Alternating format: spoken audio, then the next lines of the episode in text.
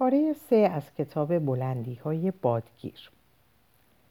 هنگامی که به راهنمایی زیلا از پلکان بالا می رفتم، سفارش کرد شمع را پنهان کنم و کوچکترین صدایی بر نیاورم، زیرا اربابش درباره اتاقی که من می بایستی آن شب در آن بخوابم نظر خاصی داشت و هیچگاه از روی میل اجازه نمیداد کسی به آن اتاق وارد شود و ساعتی را در آنجا بگذراند.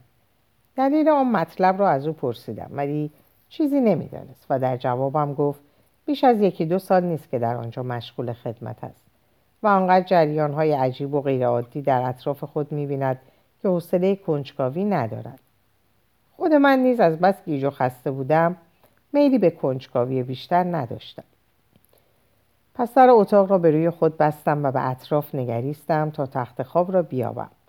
همه اساس اتاق عبارت بود از یک صندلی، یک گنج جالباسی و جعبه بسیار بزرگی از چوب بلود که در قسمت بالای آن دریچه چهارگوشی شبیه پنجره‌های کالاسکه تعبیه شده بود.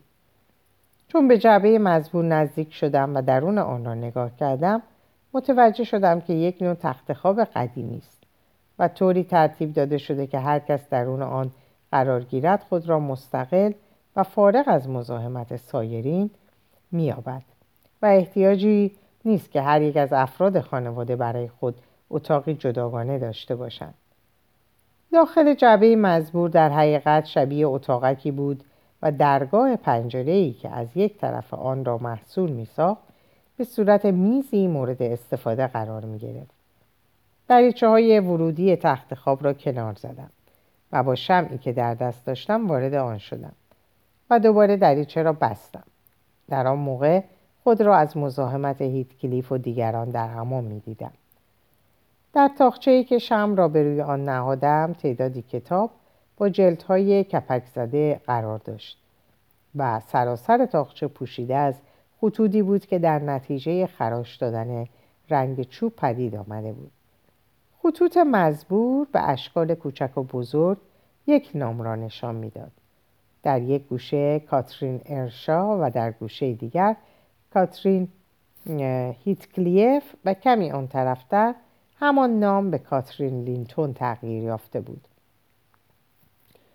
در حالی که بسیار سست و کوفته بودم، سرم را به پنجره تکیه داده به هجی کردن کلمات کاترین ارشا هیتکلیف لینتون پرداختم و به تدریج پلکای چشمانم بر روی هم آمد. ولی هنوز چند دقیقه آرام نگرفته بودم که ناگهان حروف سفید رنگی در تاریکی درخشید و در نظرم به روشنی طیف نوری جلوه کرد. نام کاترین در فضای اتاقک موج می‌زد و من در حالی که کوشش می‌کردم یاد آن نام مزاحم را از سرم بیرون کنم، متوجه شدم که شعله شمع به جلد یکی از کتاب‌های قدیمی روی تاقچه گرفته و بوی نامطبوع سوختن چرم گوساله جلد کتاب از آن متصاعد گردیده.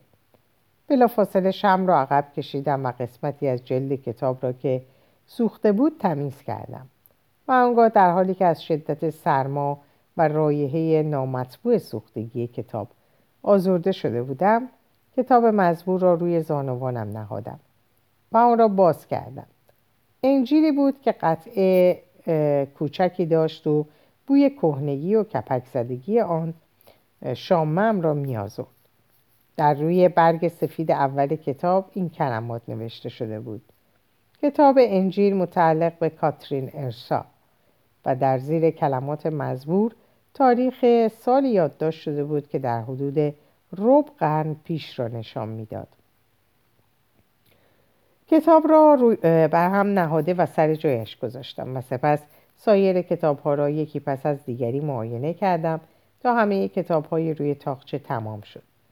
کتابخانه کاترین انشا گلچینی از کتاب‌های خوب و بد و خوب بود و وضع خوب بود و وضع فرسوده جلدها و اوراق نشان می‌داد که صاحبش آنها را کاملا مطالعه کرده و مورد استفاده قرار داده.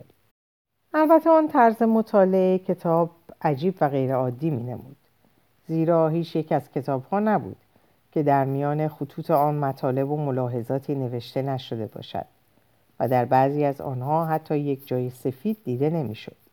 زیرا سراسر آن پوشیده از نوشته‌هایی با مداد یا مرکب بود.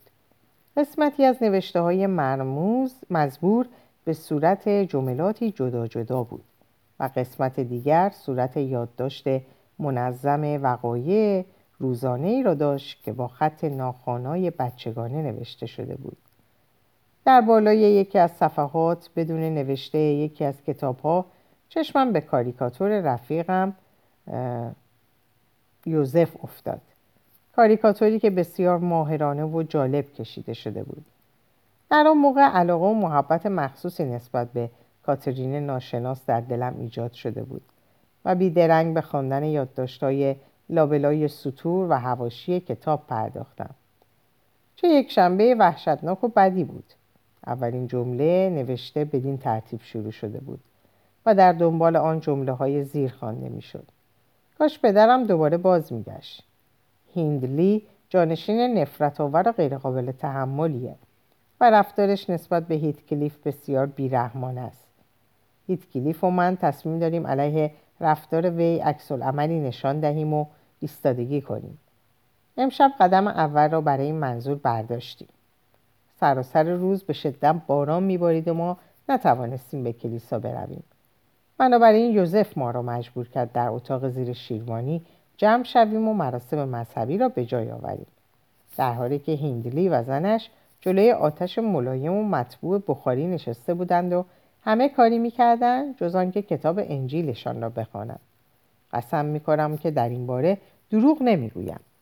من و هیتکلیف و پسرک بیچاره‌ای که در مزرعه کار می‌کند مجبور شدیم به دستور یوزف کتاب‌های دعایمان را برداریم و به اتاق زیر شیروانی برویم. ما سه نفر روی کیسه‌های گندم در یک ردیف نشستیم، در حالی که از شدت سرما دندان‌هایمان به هم می‌خورد و می‌لرزیدیم. از خدا می‌خواستیم یوزف هم سردش شود و بلرزد تا شاید مجبور شود مراسم دعا را زودتر به پایان برساند و به موعظه مختصری اکتفا کند. ولی چه آرزوی بیجایی!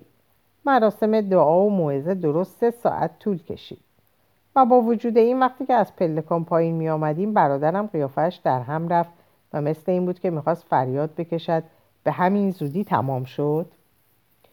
شب‌های یک شنبه ما اجازه داشتیم با همدیگر بازی کنیم، ولی در آن موقع کوچکترین خنده و سر و صدای ما موجب می‌شد که برادرم مانع بازی کردن ما شود و هر یک از ما را به گوشه‌ای بفرستد. فراموش نکنید که شما اربابی دارید. برادر بیرحم و نامهربانم به دنبال جمله مزبور افزود: هر یک از شما اوقات مرا تلخ کند به شدت تنبیه خواهد شد. من میل ندارم کوچکترین سر و صدا و همهمه ای در این خانه بلند شود. اوه پسر، تو بودی؟ فرانسیس عزیزم، وقتی از آنجا رد می شوی موی آن پسرک را بکش. من شنیدم او بشکن زد. فرانسیس زن هیندلی نیز دستور شوهرش را اجرا کرد و وقتی از پهلوی پسرک دهقان رد می شد موهایش را به شدت کشید و سپس خود به طرف شوهرش رفت و روی زانوان وی نشست. بعد از آن دو نفری سرگرم بوسیدن یکدیگر و وراجی شدند و ساعتی به بیهودگویی گذراندند بدون اینکه از حضور ما خجالت بکشند. همش حرفای یاوه و بی‌معنی می‌زدند که موجب حیرت ما می‌شد. ما تا می‌توانستیم خودمان را جمع و جور کردیم و آرام و بی‌سر و صدا در گوشه‌ای مشغول بازی شدیم. من پیش‌پندهای خودم را به هم گره زده و به صورت پرده‌ای جلوی آن گوشه اتاق کشیده بودم. در این موقع یوزف که برای انجام کاری وارد اتاق شده بود آن وضع را دید و با عصبانیت پرده کاردستی مرا کنار زد و سیلی سختی نیز به صورتم نواخت و آنگاه با همان لهجه مخصوص خود که شبیه قارقار کلاغ بود گفت: ارباب تازه مرده و هنوز عزاداری تمام نشده. شما دارین میخندین و بازی میکنین؟ راستی خجالت نمیکشین؟ زود باشین، آروم بگیریم. این همه کتاب‌های خوبه، برداریم بخونیم. یه خوردم به روحتون فکر کنیم. بعد از اون ما رو مجبور کرد طوری بشینیم که نور ضعیف آتیش بخاری به ما برسه و بتونیم کتاب‌هایی رو که به سومون پرتاب کرده بود بخونیم. من نمیتونستم تحمل اجرای دستوراتشو بکنم. لذا کتابو به خارج راهرو و نزدیک لونه سگ پرت کردم. هیتکلیف هم کتابشو با لگد به همون طرف انداخت و در اثر این رفتار ما قوقایی برپا شد. یوزف فریاد کشید و هیندلی رو صدا کرد. ارباب بلنشیم بیاین تماشا کنیم. این بچه های بدزاد چه بازی در آوردن. کتاب های دعایی که به اونا دادن بیرون انداختن. راستی تعجب آوره. شما اجازه میدین اینا اینطوری به کتاب های مقدس بی احترامی کنن. افسوس که اون مرحوم الان اینجا نیست ببینه عزیز دردونه هاش چه رفتاری میکنن. هیندلی از جای گرم و نرمش در کنار بخاری بلند شد و به طرف ما اومد.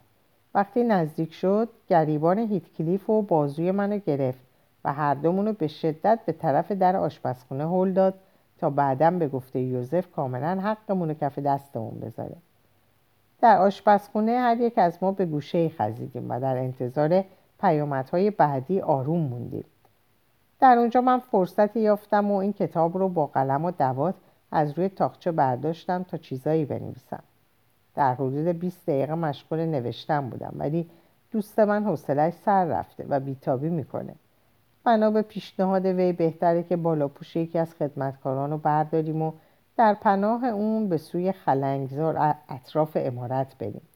چه پیشنهاد خوبیه. وقتی پیرمرد ترش رو به آشپزخونه بیاد از نیفتادن ما چقدر یکه خواهد خورد. هرچی باشه در اونجا ما از سرما و بارون بیش از وضع فعلی خود در زحمت نخواهیم بود. تصور میکنم کاترین نقشه خود را عملی کرده بود زیرا جمله بعدی یادداشت روزانه از موضوع دیگری حکایت میکرد و اندوه و ناراحتی شدید نویسنده اونو بیان میکرد.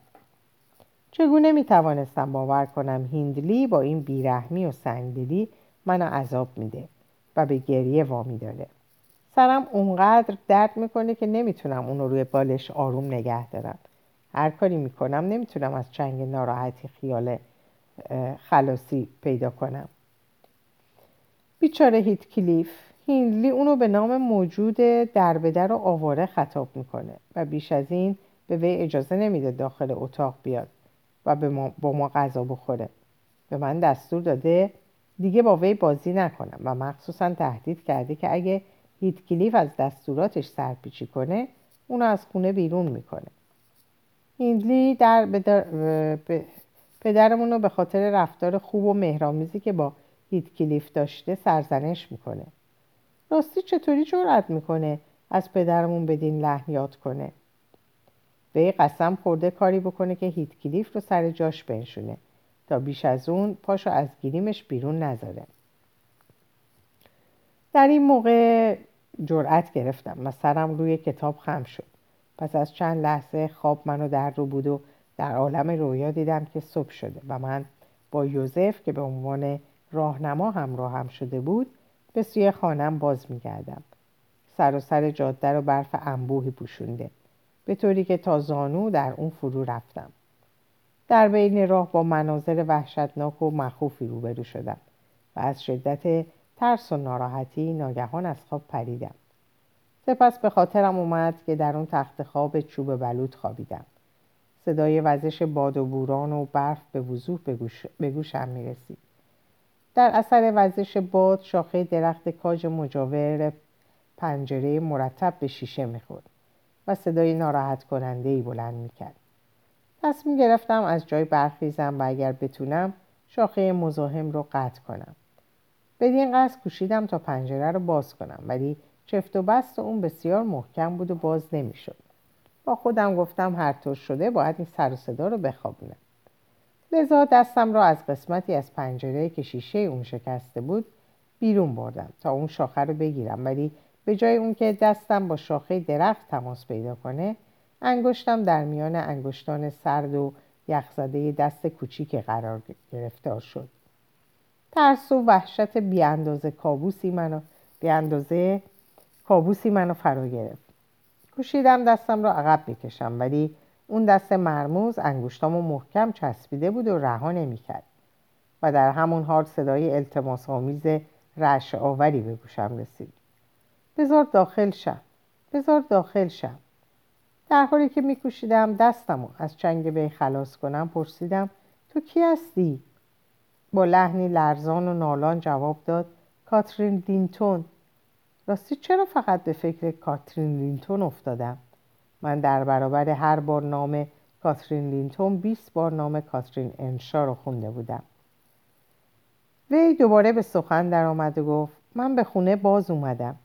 در خلنگزارهای بین راه گم شده بودم. در همون حال که موجود ناشناس صحبت میکرد از پشت پنجره به طور مبهم قیافش رو دیدم. صورت ظریف و بچگانه ای داشت.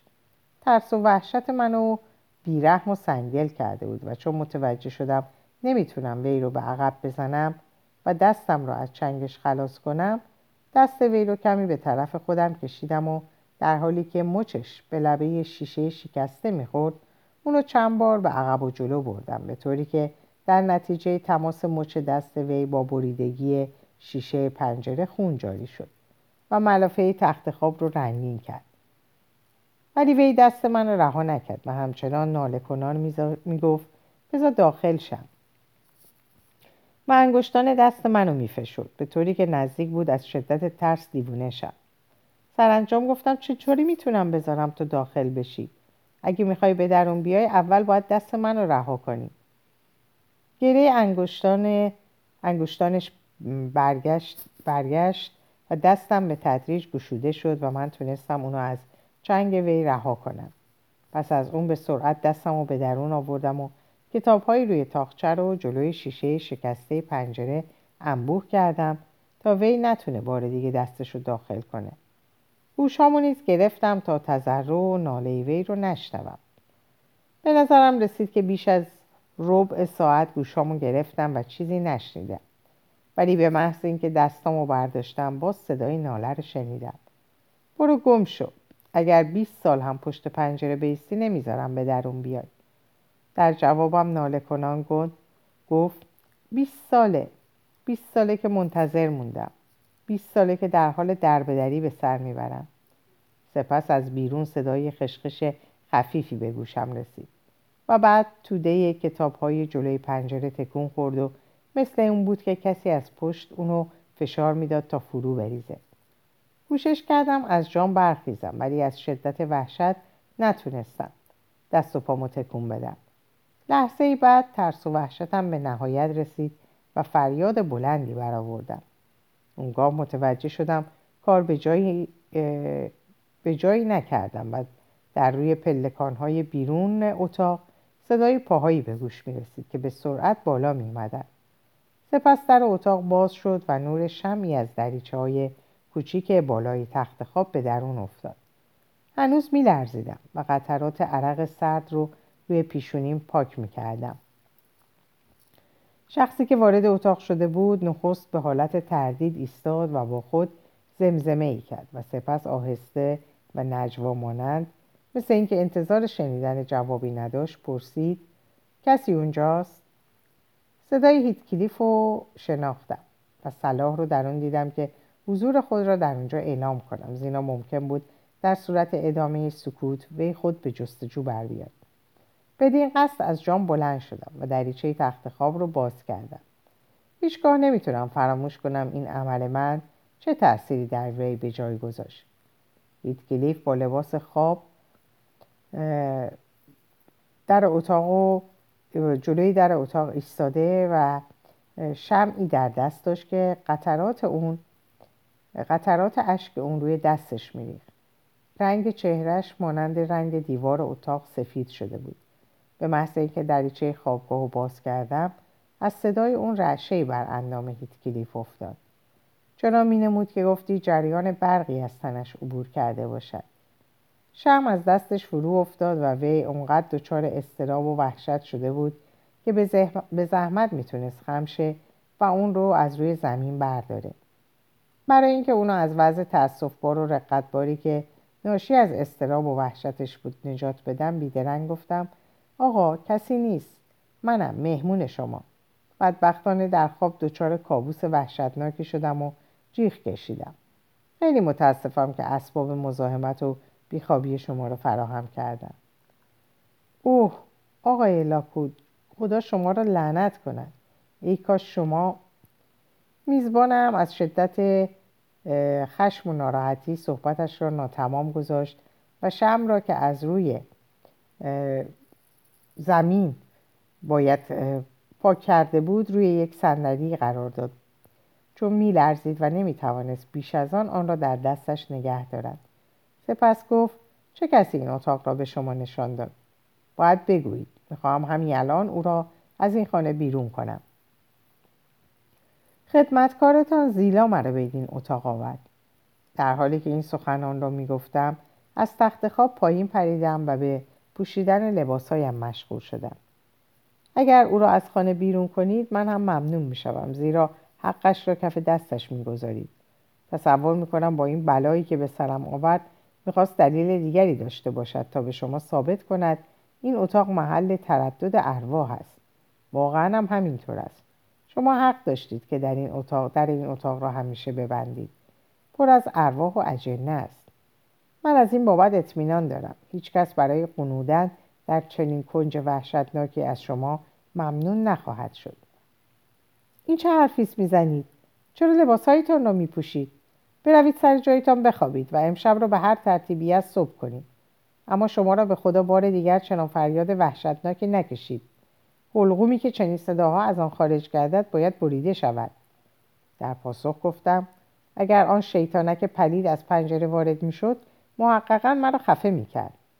نه، دیگر به هیچ وجه حاضر نخواهم شد زجر و آزار اجداد مهمان نواز شما را تحمل کنم. آن دخترک گستاخ که اسمش کاترین لینتون یا ارشا یا هر چیز دیگری است، حتما دارای روح خبیث و شریری بوده است. او به من میگفت بیست سال است که روی زمین سرگردان و دربدر است. بدون شک وی به خاطر گستاخی و شرارت خود مستحق چنین مجازات شایسته است.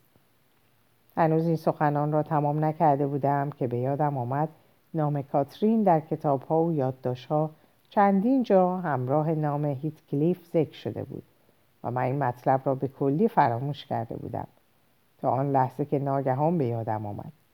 از بی‌ملاحظگی خود دچار خجلت شدم، ولی بدون اینکه خودم را به آن راه بزنم با عجله به دنبال سخنان خویش گفتم: راستش را بخواهید، من قبل از خوابیدن مدتی از وقتم را در اینجا دوباره سکوت کردم. خواستم بگویم مدتی از وقتم را صرف خواندن و مطالعه کتاب‌های داخل خوابگاه کردم، ولی یادم آمد که در آن صورت معلوم می‌شد من مطالب و نوشته‌های لابلای سطور کتاب‌ها را نیز خواندم. لذا از گفتن مطلب مزبور خودداری کردم و صحبتم را بدین ترتیب ادامه دادم. مدتی از وقتم را صرف کلماتی که روی چوب‌های داخلی خوابگاه حک شده بود کردم. این کار یک نواختی بود و قصدم این بود که خوابم ببرد، مثل اینکه شخص اعدادی را پشت سر هم بشمارد یا اینکه در اینجا هیتکلیف ناگهان با تندی و خشم غرشی کرد و گفت: مقصودتان چیست که اینگونه صحبت میکنید؟ چگونه جرأت میابید در خانه من این حرفا رو بزنید؟ خدایا، مگر این شخص دیوانه شده که چنین حرفایی میزند؟ در اینجا هیتکلیف از شدت خشم با مشت محکم به پیشانی خود کوفت. نمیدانستم از صحبت صحبت‌های میزبانم ابراز انزجار کنم یا آنکه به توضیحات خود ادامه دهم، ولی چون به نظر می رسید وی از سخنانم بسیار متأثر و آزرده خاطر شده، به حالش رقت آوردم و ماجرای رویای خود را برایش باز گفتم و در ضمن تأکید کردم که تا آن موقع هرگز نام کاترین لینتون را نشنیده بودم، ولی چون چندین بار آن نام را پی در پی خواندم، در مغزم اثری به جای گذاشت و در نتیجه آنگاه که نتوانستم بیش از آن نیروی تصور خود را تحت فرمان گیرم، در نظرم به صورت موجودی جلوه‌گر شد. در حالی که صحبت می‌کردم، هیتکلیف به تدریج روی تخت خواب افتاد و بالاخره در پشت آن از نظرم ناپدید شد.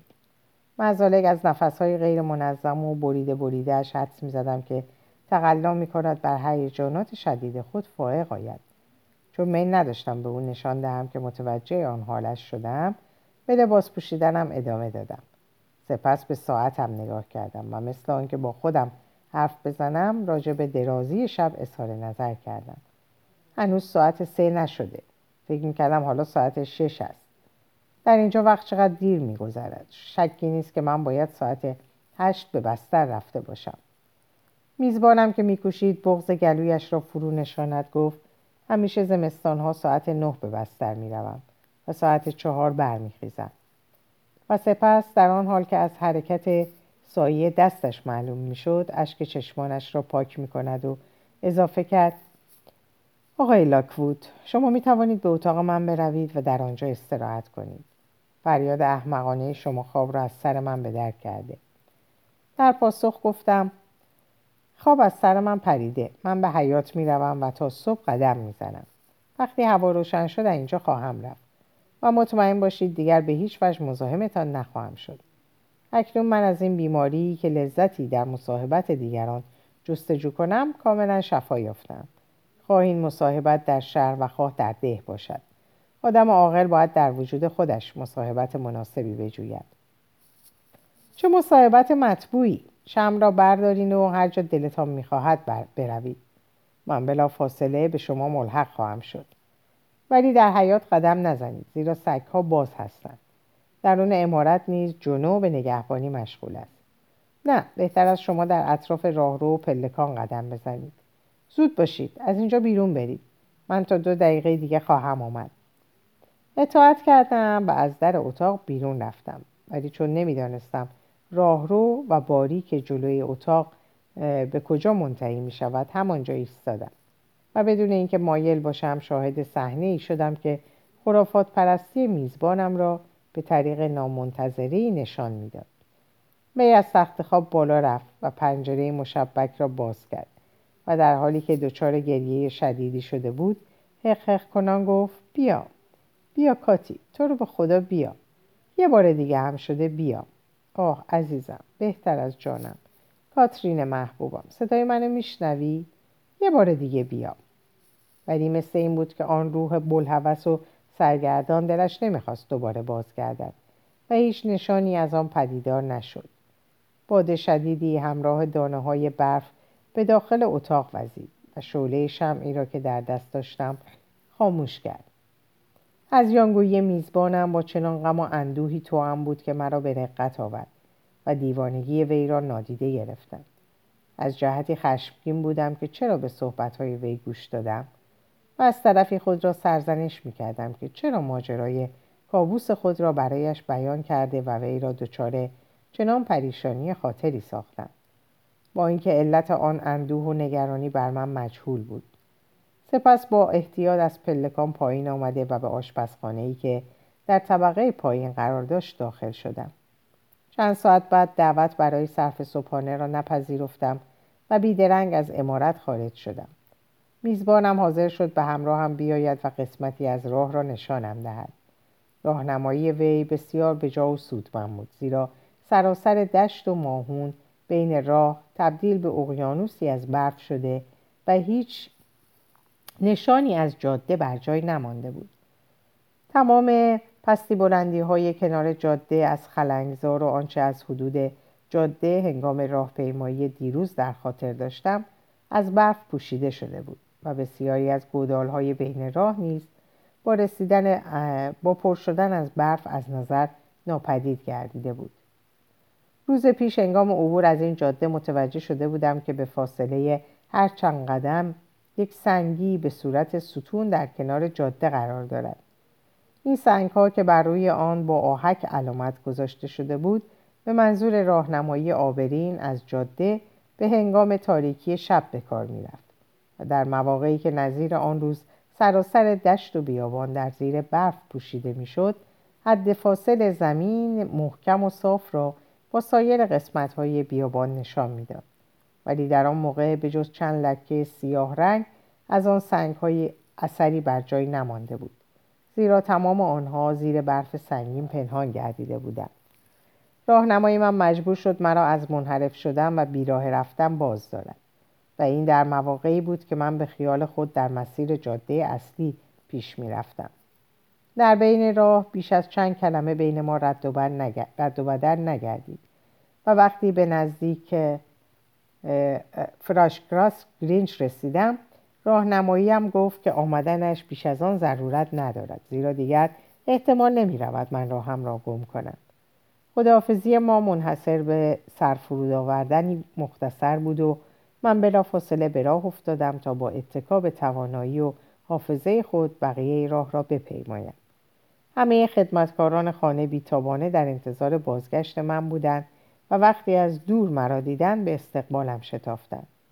آنها فکر می‌کردند که بدون شک در گودال‌های بین راه سرنگون شدم و دیگر امیدی به زنده ماندنم باقی نمانده است و در این اندیشه بودند که در صورت باز نیامدنم من چگونه به جستجوی جسدم بشتابم.